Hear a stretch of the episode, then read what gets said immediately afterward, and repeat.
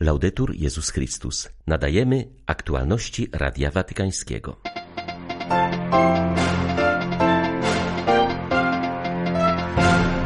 Kardynał Raniero Cantalamessa w pierwszym tegorocznym kazaniu wielkopostnym dla papieża i kurii rzymskiej rozważał wyznanie Jezusa Ja jestem chlebem życia.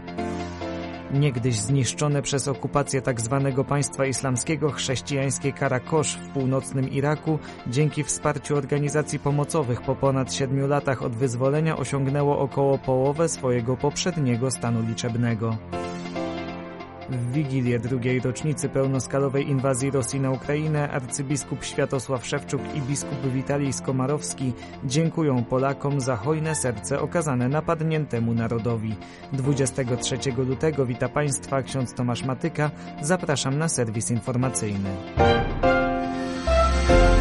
Jezus jest chlebem życia wiecznego nie tylko ze względu na to, co daje, ale także i przede wszystkim ze względu na to, kim jest. Słowo i sakrament pozostają tylko środkami. Życie nim i w nim stanowi cel, wskazał kardynał Raniero Cantalamessa w pierwszym kazaniu wielkopostnym dla papieża i kurii rzymskiej. Zapowiedział, że tegoroczny cykl poświęci słowom, w których Jezus, mówiąc ja jestem, objawia samego siebie. Dziś papieski kaznodzieja skupił się na wyznaniu ja jestem chlebem życia. Ci domandiamo E Zadajemy sobie pytanie, jak i gdzie ten chleb życia jest spożywany. Odpowiedź ojców Kościoła brzmi w dwóch miejscach lub na dwa sposoby. W sakramencie i w słowie, to znaczy w Eucharystii i w Piśmie Świętym. Istniały to prawda różne akcenty. Niektórzy jak Orygenes, a wśród łacinników Ambroży kładli większy nacisk na Słowo Boże. Inni jak Cyryl Aleksandryjski podkreślają interpretację eucharystyczną. Żaden z nich nie zamierzał jednak mówić o jednym tylko sposobie, wykluczając drugi. Mówią o Słowie i Eucharystii, jako o dwóch stołach zastawionych przez Chrystusa. Papieski kaznodzieja zaznaczył, że trzeba też pamiętać, w jaki sposób Jezus stał się chlebem życia. To oczywiście przywodzi na myśl mękę i śmierć Pana Jezusa, a także przypowieść o ziarnie, które musi obumrzeć, aby wydać plon obfity. Obraz ten mówi nam nie tylko o losie samego Jezusa, ale każdego z jego uczniów. Dobrze to zrozumiał Ignacy Antiocheński, który przygotowując się na swe męczeństwo, zapowiadał, że zostanie zmielony w zębach dzikich zwierząt. Wspomniał też zarazem, iż z dzikimi zwierzętami spotykał się już wcześniej w swym najbliższym otoczeniu. Każdy z nas ma w swoim otoczeniu zęby dzikich zwierząt, które go miażdżą. Często powtarzana maksyma w naszych wspólnotach zakonnych mówi Życie we wspólnocie jest największym umartwieniem. Nie tylko największym, ale także najbardziej pożytecznym i dającym większe zasługi niż wiele innych umartwień, które sami wybieramy. Ta maksyma odnosi się nie tylko do tych, którzy żyją we wspólnotach zakonnych, ale w każdej ludzkiej społeczności. W sposób najbardziej wymagający jest ona moim zdaniem realizowana w małżeństwie. I trzeba być pełnym podziwu dla małżeństwa trwającego wiernie aż do śmierci. Poświęcić całe życie, dzień i noc, aby pogodzić się z wolą, charakterem, wrażliwością i grymasami drugiej osoby, zwłaszcza w społeczeństwie takim jak nasze, jest czymś wielkim. Jeśli jest to przeżywane w duchu wiary, powinno już być uznawane za cnotę heroiczną.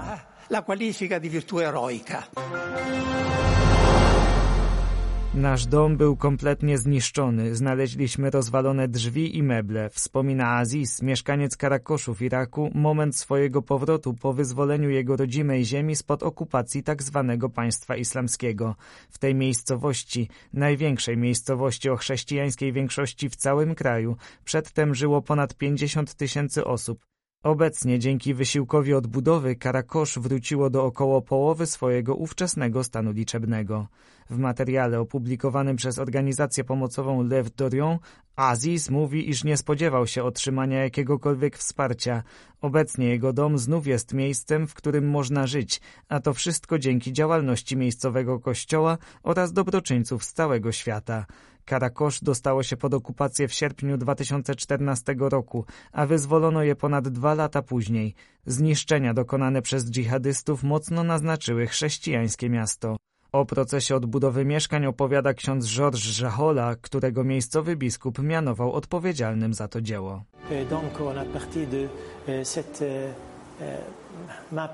Zaczęliśmy od spojrzenia na mapę Karakoszu. Podzieliliśmy miejscowość na strefy. Każdą z tych zon powiązaliśmy z jakąś organizacją pomocową. Na przykład Levrorian otrzymała rejon G, który był bardzo ważny. Chodziło o bardzo skomplikowane zadanie, ale też bardzo piękne, bo dzięki temu w końcu możemy zacząć odbudowywać nasze miasto Karakosz Bachtide.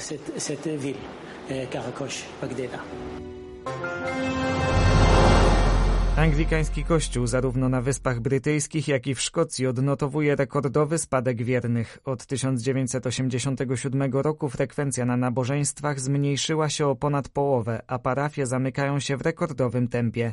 A jednak, mimo upadających zborów, to wiara w jedynego Boga była często przywoływana podczas debaty w parlamencie na temat inicjatywy ustawodawczej o zakazie terapii konwersyjnej. Przez ostatnie 20 lat zamknięto 641 kościołów anglikańskich.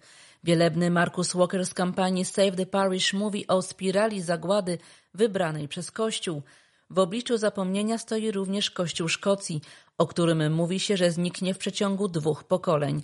Daily Mail cytuje wypowiedź kandydatów do posługi, którzy mówią o szkoleniu się w zakresie opieki paliatywnej, mając poczucie służby w schyłkowej fazie Kościoła – dla Anglikanów ważne jest podejście do ideologii gender.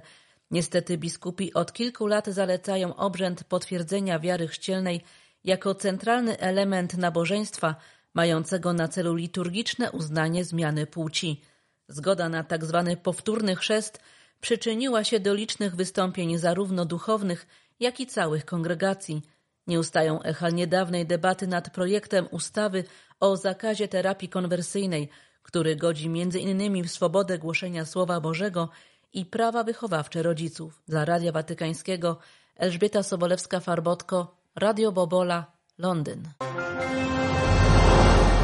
22 międzynarodowe organizacje humanitarne nalegają na potrzebę natychmiastowego zawieszenia broni w strefie gazy. Napisały one wspólny list do brytyjskiego premiera Rishiego Sunaka z prośbą o wywarcie presji na Izrael, by zgodził się na przerwanie operacji militarnych. Jedną z tych organizacji stanowi KAFOT, humanitarna instytucja Katolickiej Konferencji Biskupów Anglii i Walii. Zdaniem sygnatariuszy apelu natychmiastowe zawieszenie broni jest niezbędne, aby uniknąć dalszego rozlewu krwi.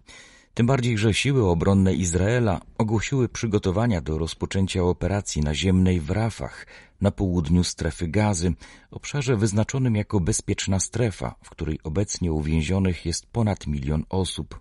Janet Simes, szefowa Kafut na Azję i Bliski Wschód, powiedziała Radiu Watykańskiemu, iż szczególną troskę budzi los żyjących w strefie gazy dzieci – Podkreśliła, że w związku z panującą tam sytuacją pojawiła się nowa, nieznana dotąd kategoria ofiar ranne dziecko bez ocalałej rodziny. Jest ich bardzo wiele. To coś, co trudno nam sobie wyobrazić. Ale niestety, ze względu na gęstość zaludnienia w strefie gazy, zdarza się, iż całe rodziny czy wiele spokrewnionych rodzin żyje w jednym mieszkaniu. Więc kiedy podczas bombardowań zostaje trafiony budynek mieszkalny, to giną całe rodziny albo zdecydowana większość ich członków, a liczba dzieci, które nie mają ocalałych członków rodziny jest przerażająca, naprawdę przerażająca. Trudno znaleźć słowa, aby o tym mówić.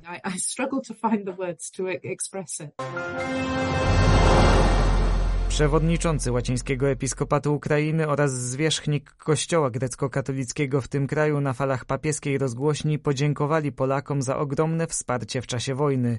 To było coś więcej niż zwykła solidarność. Polacy otworzyli przed Ukraińcami swoje serca i domy, mówi biskup Witalij Skomarowski. Arcybiskup Światosław Szewczuk wskazuje na znaczenie chrześcijańskiego świadectwa, jakie Polacy dali światu. Jak podkreśla, pokazało to, iż to dobro pisze historię. Przewodniczący łacińskiego episkopatu Ukrainy zauważa, że nasi rodacy nie po raz pierwszy wspomogli jego ojczyznę. Kiedyś, w ciągu tych 30 lat, kiedy Ukraina zdobyła niepodległość, zawsze mówiliśmy, że Polacy, polski naród, Kościół rzymskokatolicki w Polsce pomógł nam najbardziej, dlatego że to była pomoc też materialna, ale najbardziej Kościół nam pomógł personalnie dlatego że księża, siostry zakonne przyjechali tutaj do nas, kiedy mieliśmy tą potrzebę i udzielili się. To samo wydarzyło się tutaj na początku wojny, kiedy Polacy pomogli nam nie tylko w sensie materialnym, jak się pomocy i tak dalej, tylko otworzyli swoje doma, a prawie swoje serca dla Ukraińców, dla tych, którzy byli potrzeby. I bardzo to cenimy. Słyszałem to nie tylko od ludzi, którzy związani z Kościołem, czy tam Polską i tak dalej. Słyszałem po prostu od, od, wszystkich, od przedstawicieli władzy, od prostych ludzi. Na przykład tutaj na Wołyniu ciekawe było takie poruszenie, takie oddolne po prostu ludzie, którzy mieszkają tam gdzieś, gdzie są polskie cmentarze i wiedząc, że w czasie wojny Polacy nie mogli przyjechać, aby tutaj uporządkować, tak jak robili każdego roku, dlatego że to jest niebezpieczeństwo, sami się zebrali i porządkowali te cmentarze. Dlatego jesteśmy bardzo i bardzo wdzięczni. Niech będzie może najlepiej podziękowałem to Bóg zapłać, stary, żeby Pan Bóg wynagrodził Wam za, za całą to dobro, za całą to pomoc, za całe to otwarte serce. Nam wypadło taki los, że my potrzebujemy teraz pomocy, ale dzięki Bogu, że znaleźliście ludzi, którzy nam pomagają. Niech Bóg wynagrodzi i błogosławi wszystkim. Też bardzo cenimy to, bardzo cenimy wszystkim ludziom, którzy i za nas się modlą, w pierwszej kolejności oczywiście, i pomagają nam na, na, e, na ten sposób, na który każdy może. Także serdecznie dziękuję. To dobro pisze historię i Polacy dali światu wspaniałe chrześcijańskie świadectwo swej wiary. Tak otrzymaną pomoc komentuje arcybiskup Szewczuk.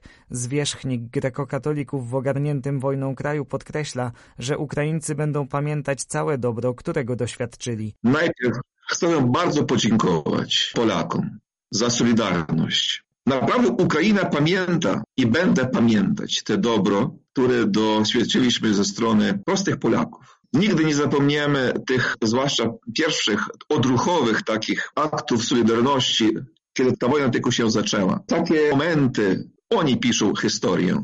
Dobro pisze historię. Jestem bardzo wdzięczny w imieniu całego naszego Kościoła i narodu Ukrainy za te chrześcijańskie świadectwo Solidarności, które Polacy byli zdolni uczynić w tych czasach. Drugie zdanie. Tak, wojna się nie zakończyła tak szybko, jak sobie tego życzyliśmy. Ale nie możemy zgodzić się z wojną. Nie możemy zapomnieć o niej. Nie możemy zamknąć się w swojej sferze komfortu i powiedzieć, że no dobrze, to teraz nie jest moje problemy, nie jest nasza wojna. Ponieważ wojna w Ukrainie nie jest ukraińską wojną. To, co się dzieje w Ukrainie, wcześniej czy później dotyczy nie tylko tych żołnierzy na froncie, ale każdego. Nie tylko w Europie, ale też i w Stanach Zjednoczonych. Ponieważ teraz w Ukrainie jest centrum globalnych zmian. Wcześniej czy później ta fala tego wulkanu, który teraz dewastuje Ukrainę, dojdzie do, do wszystkich granic świata. I trzecie zdanie. Musimy być solidarni.